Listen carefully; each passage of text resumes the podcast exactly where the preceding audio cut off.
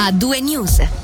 In apertura una notizia pubblicata pochi minuti fa dalla Regione, un procedimento penale per eh, reati legati alla sfera intima di una minorenne è stato aperto dalla magistratura magistratura nei confronti di un uomo svizzero sulla sessantina residente nel Locarnese.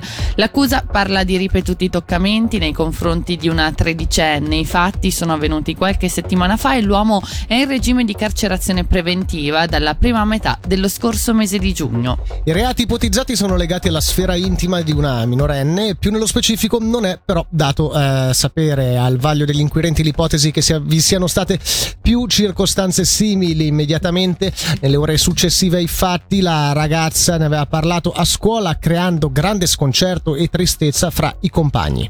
E non è escluso che della questione ne sia venuta a conoscenza anche il corpo docenti. Alcuni dei diversi interrogatori finora effettuati riguarderebbero il direttore dell'istituto scolastico frequentato dalla ragazza e almeno un docente. Dopo il eh, fermo, poi tramutatosi in arresto, all'uomo sarebbe stato sequestrato diverso materiale anche informatico per eh, provare a tracciare un eh, profilo partendo dall'attività svolta in rete. Adesso un aggiornamento sull'incidente avvenuto ieri a Manno. La polizia cantonale ha purtroppo comunicato poco fa che è morto il 79enne automobilista svizzero domiciliato nel Luganese che ieri, appunto poco prima delle 14.30, era rimasto coinvolto in un incidente. Il 79enne, secondo una prima ricostruzione, avrebbe perso il controllo della vettura forse per un malore.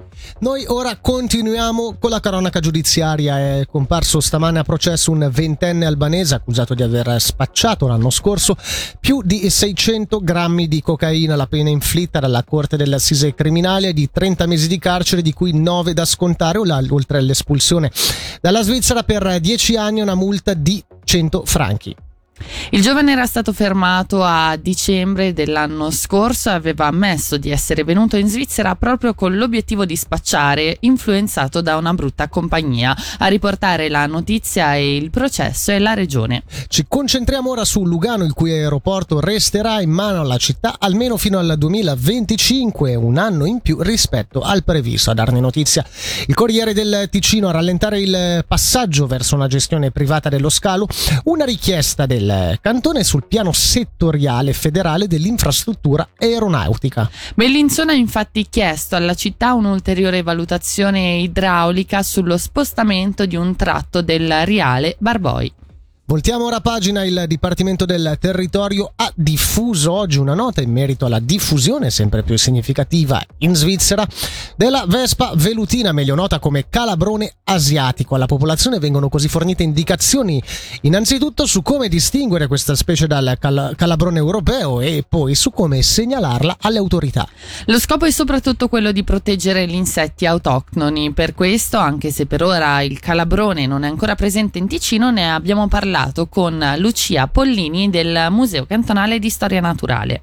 In Svizzera è aumentato perché ha trovato le condizioni climatiche ideali. La prima segnalazione in Svizzera risale al 2017 nel Giura, poi ci sono stati degli anni di relativa calma e poi soprattutto a partire dall'anno scorso c'è stata un po' un'esplosione di casi sul bacino Lemanico e poi andando verso i cantoni di Soletta, Rau. In Ticino al momento non c'è, malgrado la specie sia presente nel nord Italia, cioè in Liguria, Piemonte, Lombardia c'è, però in Ticino al momento c'è stata solo una segnalazione due anni fa dovuta probabilmente a un individuo che è stato portato accidentalmente ma non proveniva da una colonia stabilita in Ticino. Potrebbe arrivare da noi, è probabile che arrivi e per questa ragione il Dipartimento del Territorio ha fatto questo comunicato stampa in modo che la popolazione sia attenta, impari a riconoscere il calabrone asiatico dal nostro calabrone comune e se c'è qualcosa di sospetto, dei casi sospetti li può segnalare alla centrale svizzera che si occupa di gestione di tutte le segnalazioni e gli interventi da fare.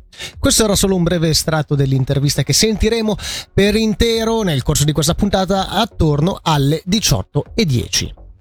Infine abbiamo una notizia dal mondo del calcio. L'FC Paradiso in seconda istanza ha ottenuto la proroga da parte della Federazione Svizzera di Calcio per giocare in prima Lega Promotion nonostante il suo campo a Pianscherolo non sia omologato. I ticinesi si erano nel frattempo anche mossi per chiedere la possibilità di utilizzare il campo di altre squadre, seguito della promozione ottenuta negli scorsi mesi, ma senza nulla di fatto. Sentiamo il presidente del Paradiso Antonio Antonio Caggiano al microfono di Marco Galli.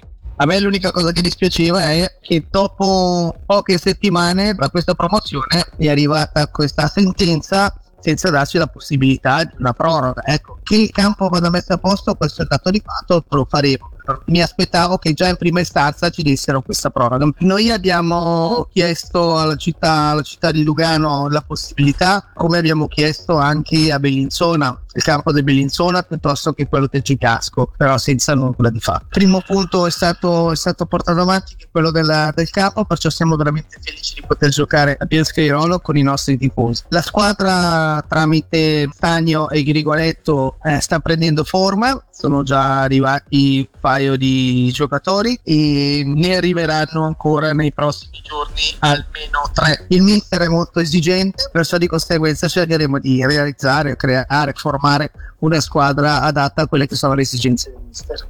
E risentiremo Antonio Caggiano, presidente del Paradiso Calcio nella prossima ora nell'appuntamento con eh, lo sport. Per il momento l'attualità regionale termina qui.